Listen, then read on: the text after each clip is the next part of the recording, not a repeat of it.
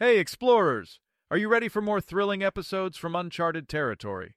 We hope you are enjoying this podcast as much as we love crafting it for you. A lot of you have rated the podcast on Spotify and Apple Podcasts, and we are eternally grateful for your support. Now, for your new mission, should you choose to accept it, is to spread the word about Uncharted Territory to fellow adventurers and gamers, craving gripping stories and exhilarating adventures. Because together, we can unlock new realms of excitement and forge an even stronger community. So, grab your allies, rally your gaming comrades, and let's embark on this shared adventure.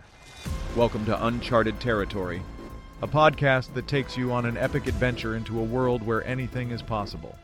In this series, we follow the story of a fast food worker who has a passion for an R P G game.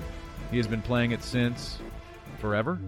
But his life takes a drastic turn when a mysterious update pulls him into the game itself. As he battles for his life, he discovers secrets that will rock his world and change his fate. This is Episode seven, Near-Death Experience.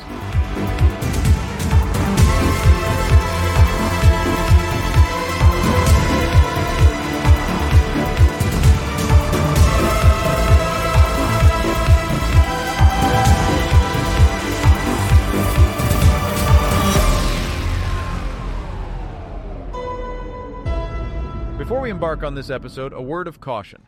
This episode contains some explicit language and may not be suitable for everyone. I was genuinely fucked. Mimics were rare spawns found throughout the world's underground once a specific boss was beaten. They could deal hundreds of damage per hit, even against good armor, had over a thousand health, high defense, and were deceptively fast. They moved like slimes in the sense that they hopped everywhere, but they hopped much faster, and were also capable of lunging at extreme speed straight at their target, aka the player, aka me. The difficulty mod not only made it so that they could spawn earlier than intended, but made it so that they could fucking travel through walls. It was impossible to trap them because of that, since trapping them was a common method of dealing with them in the vanilla game. I was legitimately fucked. Even if I hit it, I would only do a single point of damage due to its high defense against my weapon's low damage. If I got hit even once, I would instantly die. Running away wasn't an option because it would have a higher speed than me, and it wouldn't give up its chase until one of us was dead anyways. I was actually about to die. The mimic lunged at me, and I barely jumped out of the way in time. And to make matters worse, it landed over near my exit, so it basically blocked me from escaping anyways. The only places I had to run were into one of the other cave branches connected to the room, but that would require running into the unknown darkness, where other monsters or even traps might have been awaiting for me.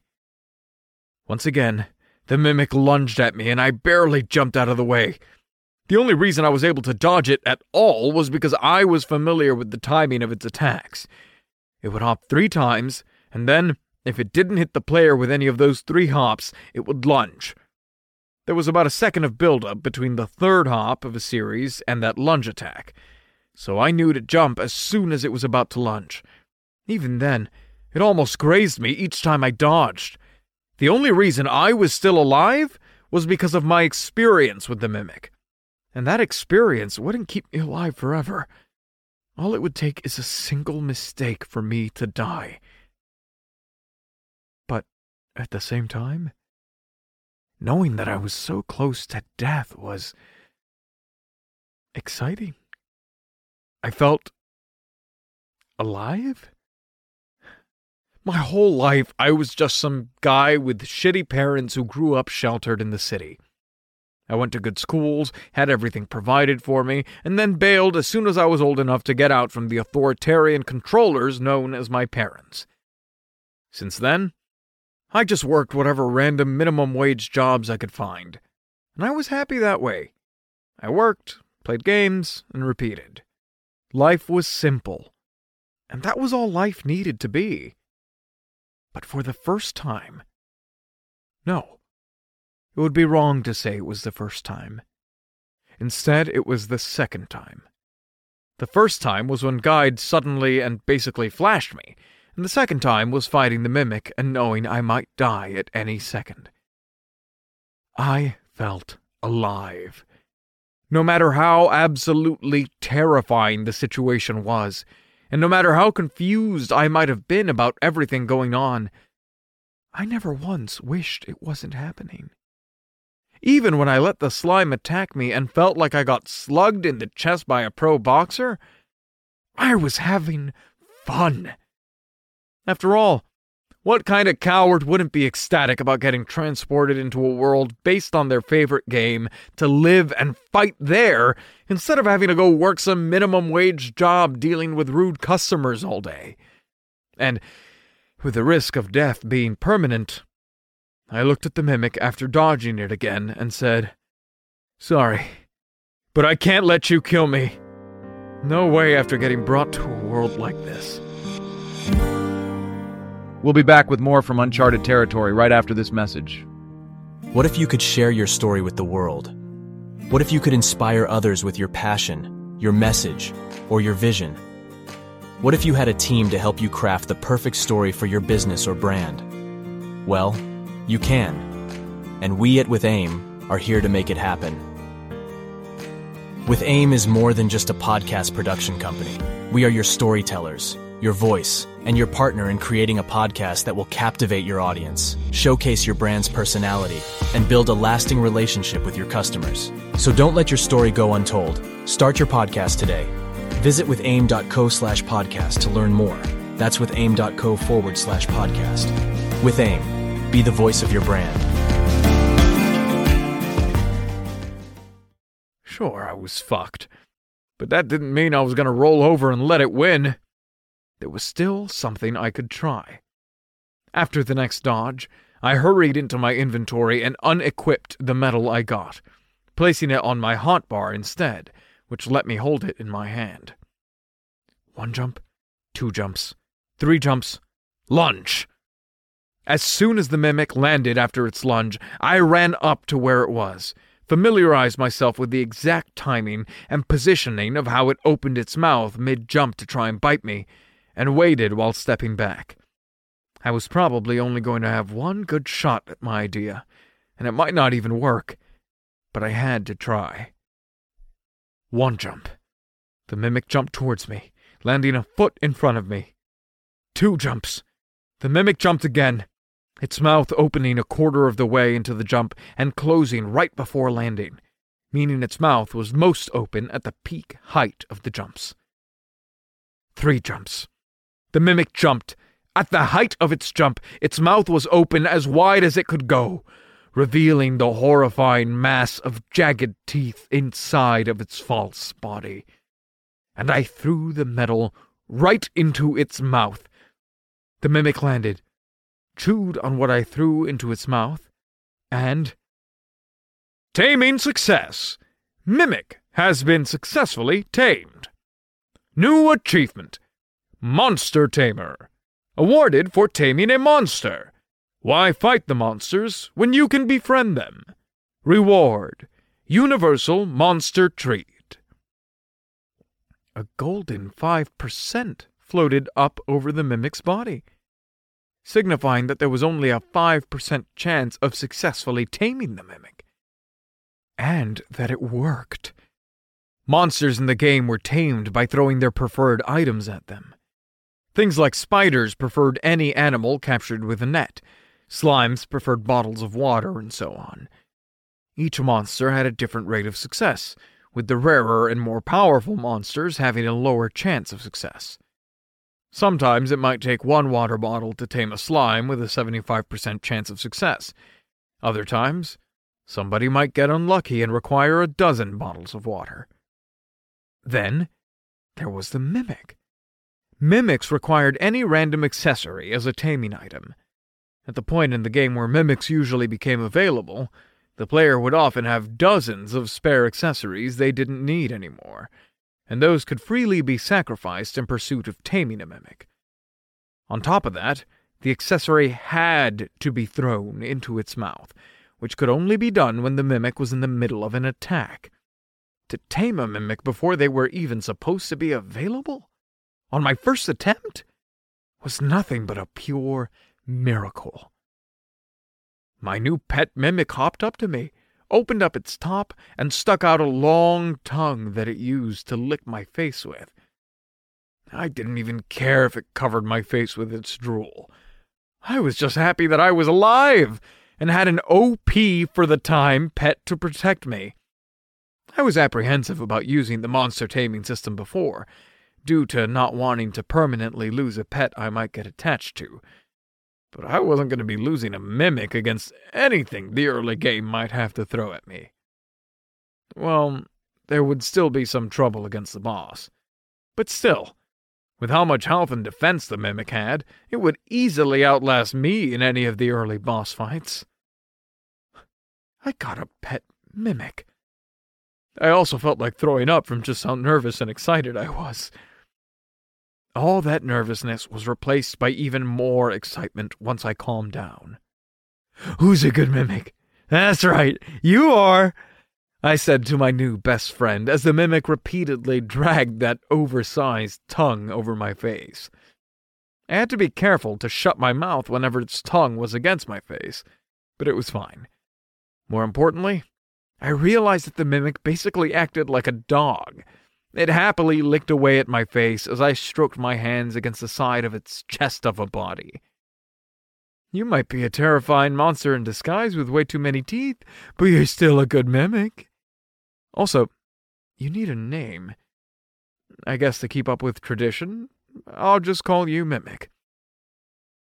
It wasn't like I ever bothered naming my monsters when I played the game originally anyway. That meant they always just stayed with whatever their generic species name was.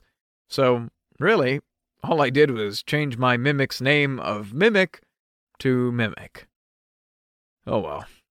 More importantly, I heard one of those wet, slimy sounds in the distance.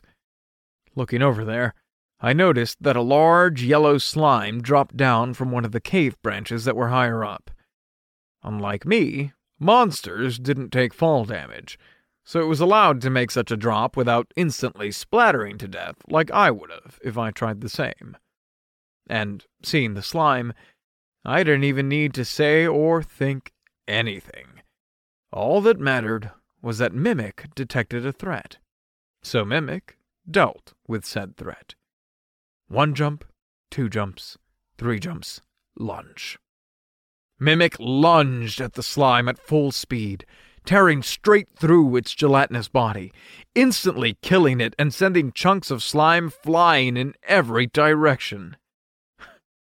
"You're beautiful, Mimic," I praised. That slime would have taken me a dozen hits with a sword and slightly fewer hits with my bow and arrow, yet Mimic instantly killed it. It was like watching a bulldozer up against a sandcastle. And that was beautiful. Though, while Mimic might have used its lunge attack to kill the slime, it only did its normal jumps to get back over to me. That was when I realized that there was something really cute about a sentient chest hopping over to me as quickly as it could. Of course, as soon as it reached me, it went back to trying to lick my face. "Good Mimic," I praised some more, patting it on its side again. A tomboy guide and a pet mimic. That makes it official. This is the best start I've ever had on a new character. Really, there was no way for it to get better outside of maybe finding some random, really rare and overpowered drop. All right, Mimic, I've still got to do some mining, so you up for the task of being my bodyguard so I can mine in peace? Mimic, in response, made some sort of absolutely terrifying gurgling noise from inside of its body. The noise was so wet-sounding, too, which was almost enough to make me shiver in a bad way. As cute as Mimic was, Mimic was still a pretty scary monster. A cute, but scary monster.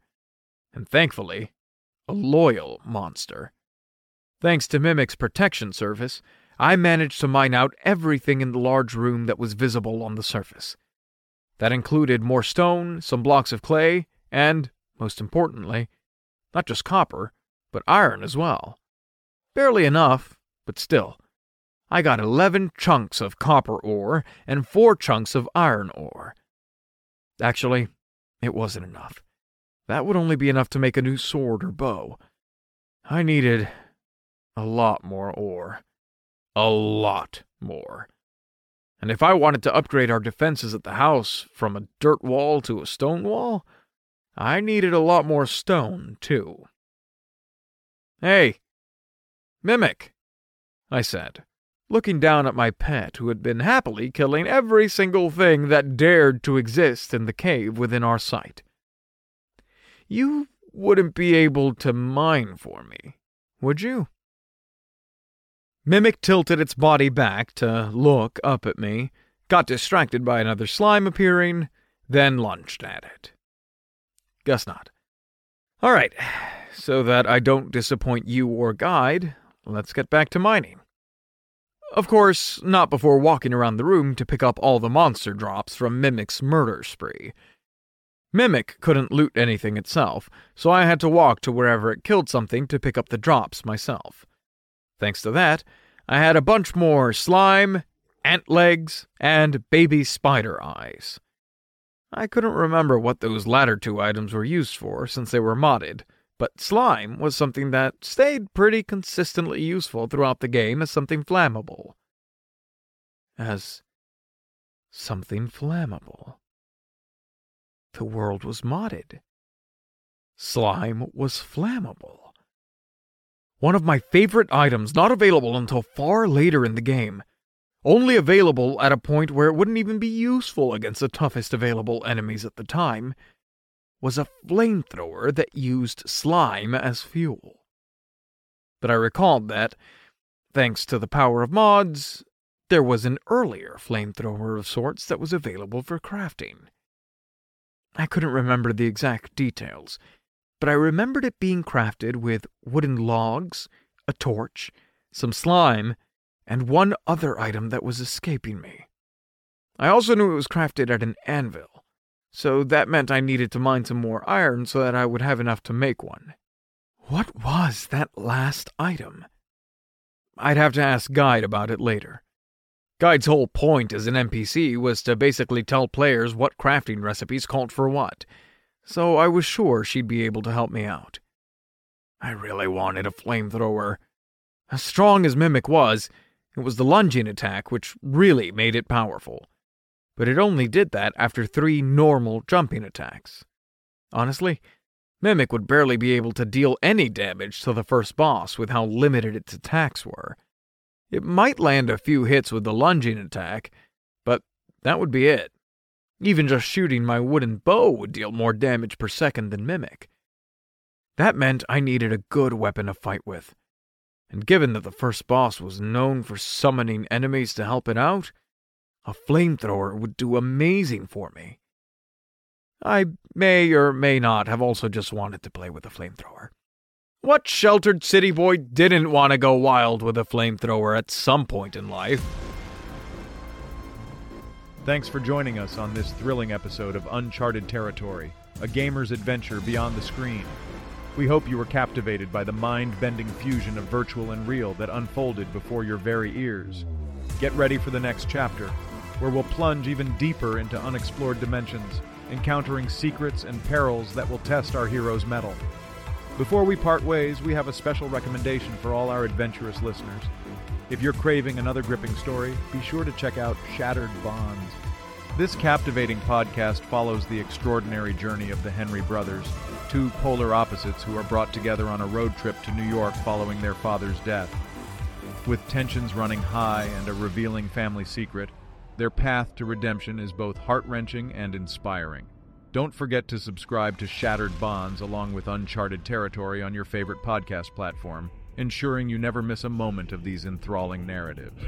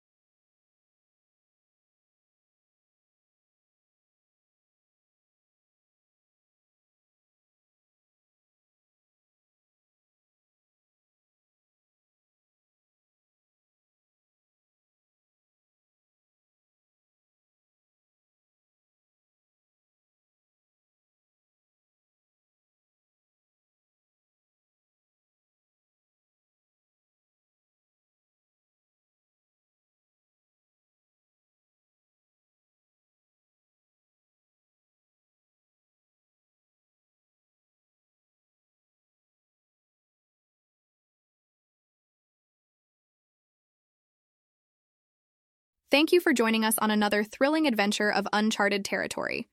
The excitement, danger, and magic of Uncharted Territory continues to unfold, and we can't wait to share what's in store for our next episode. So, mark your calendars because next Friday, we'll dive back into the game world for more action, mystery, and unexpected twists. Before we part ways, remember that your feedback and support keep this journey alive. If you have any questions, comments, or fan theories, tweet at us at U T pod dash. We'd love to hear from you. Until next time, keep exploring.